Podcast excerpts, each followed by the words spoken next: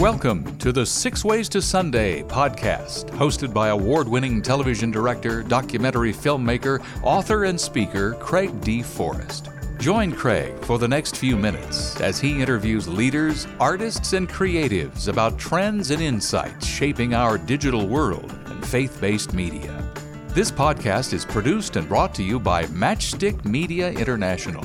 Now, here's Craig. We have a great guest today, Orland Stauffer, creative consultant. Welcome to the podcast, Orland. Well, thank you, Craig. What is it that leaders don't understand about the importance of visual storytelling and the gospel and churches? Well, they've grown comfortable, I think, in uh, the traditional methods of, you know, preach it, come and get it, instead of let's take it. God is is not just a he he's a communicator. He is the creator. And we miss that. He's our redeemer. But let's go back to the beginning. He created. I feel like we've missed that point. And so we become comfortable in the tried and true. And I am astonished at how far the gospel has gone just by the spoken word. But it can go compounded measures further through visual communication. God's a visual communicator he he has chosen us to demonstrate his splendor. He said, "You're the light of the world." What does that mean? That take, light doesn't make a sound. It's not just spoken word. Oh, that, that's good. Light light doesn't make sound. No. No, it's it.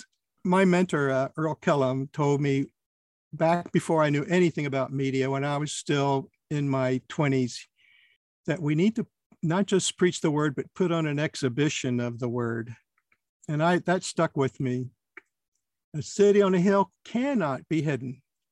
So we're made for glory. But you know, we're distracted. There's sin in our lives that keeps us from being free as well. And let's remember that we're given grace, where our lives are transformed, and God wants to in, empower us, not just you're not off the hook if you can't preach like your preacher and the church does. You're here to put on an exhibit to make God, and I don't mean this in a wrong way, but to make God look good because God looks good. And we are his representatives by the way we dress up our building, the way we um, do, uh, the way our lobby looks, the way our sound comes across in the, in the sanctuary, the way our website looks, the way our families demonstrate to their communities and their neighbors. We are we are a, a message whether we preach or not. A few his last year, there was a wonderful, and, and you can anyone can find it. It was on uh, I think Hulu, yeah, Hulu channel, and it was I think six parts with Paul McCartney, and it was hosted by Rick Rubin, the music producer and they went over all these songs uh, that the Beatles had done and would listen to them. It was all done in black and white, which really kind of worked well for what the documentary was. And there were six episodes, about 45 minutes each. And I, I been binge watched three of them on a Sunday and binge watched the other three on Monday. Oh, fun. Yeah, it was a lot of fun. All these stories. One of the stories that Paul McCartney told was that when they were in their when they were recording the beatles were in the early 1960s they were young and he he said mccartney did he says we felt the beatles we felt as though we had the freedom to goof off in the studio. Yeah. We had the freedom to goof off in the studio. And i thought why can't we allow our media teams maybe even worship teams have the freedom to goof off. And then out of that comes some great creativity. Absolutely. Absolutely. Yeah. I mean, the gospel has to be lived in practical terms that the world can see and understand and accept. And if it has to be formalized, you know, and done in only in traditional formulaic ways, the world see the world today views that as foreign if we're goofing off and we're goofing off in, in a God guided way, the world loves it. it. The stories come out of that.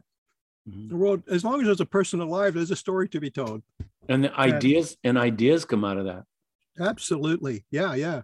What would be some keys to uh, young people and leaders that are listening today, uh, wherever they are across the world? What are some keys to having a good media team? Oh boy. We could go a couple hours on that one. yeah. Put it in a nutshell. Give, yeah. Well, yeah, you've got you've got 27 years of experience at one church mm-hmm. alone, something like that. What what are some keys? Well, the first key I say is understand why we want to use media. You have to you know the gear. You got one kid who's going to know all the gear, or one adult, or even a, a retired guy who's just been tinkering with technology all his life and he's been keeping up with it. You need that gift. You need, but you need someone in that team who keeps people on focus. I'll give an example. The lead, when the, when the word of God was being read uh, in Nehemiah's day, the scribes of Nehemiah's day, that the, they rediscovered the law and the scrolls and he started reading them. Well, the people just went nuts. They were loving it. They were like, "Where was this?" People were weeping. People were rejoicing. But they said the scribe, the, when the Levites were reading, the scribes, they says they read from the book of the law of God, and they went among the people, making it clear and giving the meaning so the people could understand.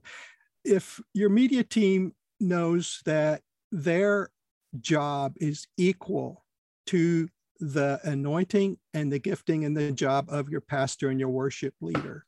You have to understand you're not a second rate. Oh, we need somebody. Well, okay, you go ahead, get in there and do it. You know, like the last person chosen on a team.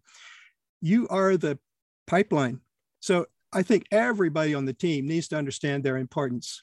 You have to, you're going among the, the crowd. You're getting, you're making the message accessible and understandable. So I think that's that's one. That's a very important one. The other is stay current, keep up with what's going on, but don't let the trends drive you. You let your message drive what you're going to media you're going to use, how you're going to use it, to what level. And and the other is God uses ordinary people. You don't need fancy degrees and uh, lots and lots of experience anymore. Think of the most simple things you can use. My goodness, my iPhone here is in a powerful tool now.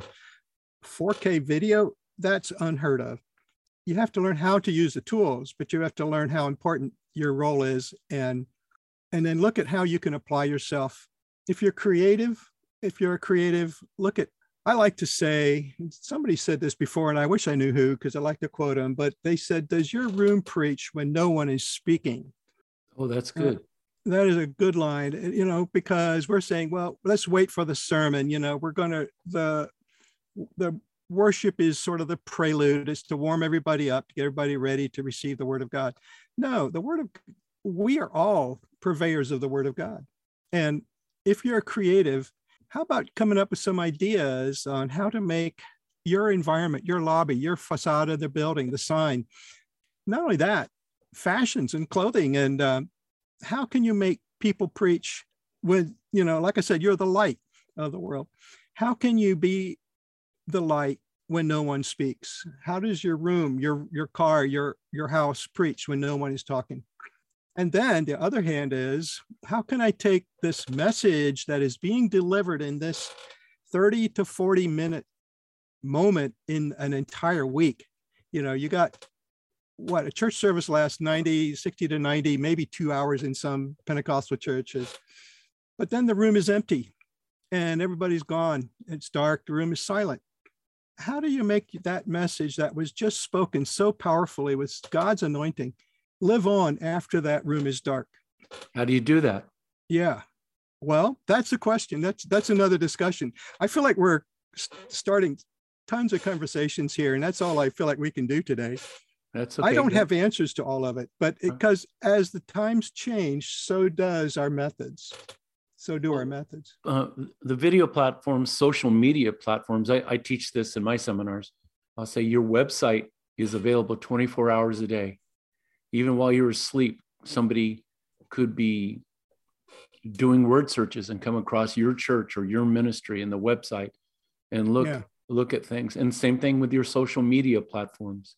your Facebook page, uh, yeah. YouTube channel if you have one, Vimeo, Instagram. I, I love Instagram because of the pictures and the visual part of it. And all of these different different platforms are available 24 hours a day. And you can reach people that would never ever come inside your church to hear yeah. a message. Uh, and here you have an opportunity to press, uh, present the gospel in a fresh way in a creative way. I, yeah, I absolutely. Just think it's I think just think it's vital. Yeah, well, we have become dependent on. Well, we've done our job. We put our church service online. We live streamed it. You're taking an event that has occurred in a large space where the presence of God was very clear. Your people experienced it firsthand, and you're reducing it to a, a four inch screen where somebody's watching in their bathroom, in their car, listening to it, only glancing. How can we package, repackage the intent of that message with short segments that are captivating and compelling and make it so that I say, get the hay down where the sheep can eat it? Because once that service is over and that event is over, your challenge is to somehow rescale that massive event into something that um, people can experience at least to some level. And I'm not saying don't do it. I'm just saying don't put all your value in. Well, we've done our job. We've we posted our sermon online. What is the quintessential elements of that sermon? What are the things you could pull from? What are testimonies? What are responses? Uh, discussions, follow-ups. There's you know, uh, you can create online discussions. You can create little um, oh, what do you call them? Um, memes, you know, that that are just one somebody can look at for two seconds and get the message from it. Mm-hmm. And and also, like you were just saying, uh, Orland, you could take out a phrase or two and make it into a a Twitter post. Yeah, whatever it might be. You know, I'm I'm a pastor's kid, and uh, I've worked on staff at a few churches. So ministry and pastoral ministry is in my DNA since I was a I was oh, born. Love it.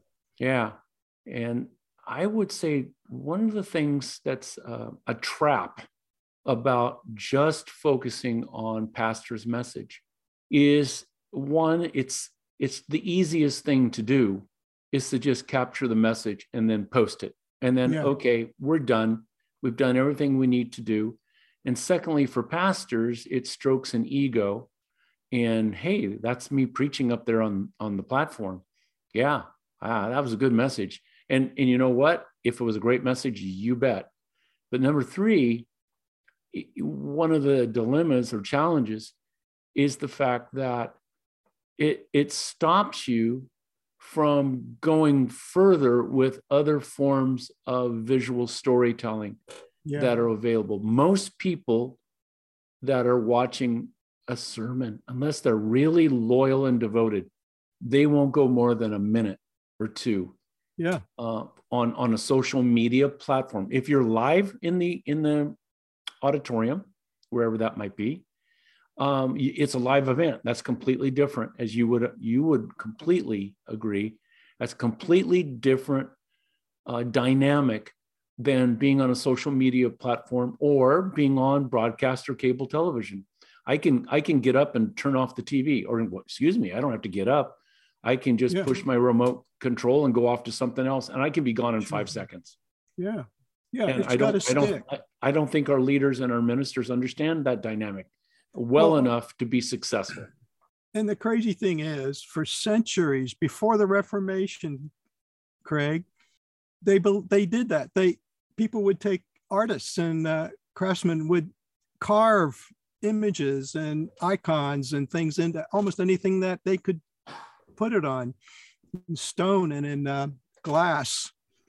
Iconic images that were there for people that to make it ever before them it was something that would last and could stay up. And today you know we all have cameras and we have ways to put text on images and we have ways to send them to people. And i have been touched by so many short little verses put up by someone while I'm waking up and getting dressed or whatever I'm doing, and I'm suddenly up comes this thing someone posted, and oh my gosh, it just refreshed my soul and set the pace for my day.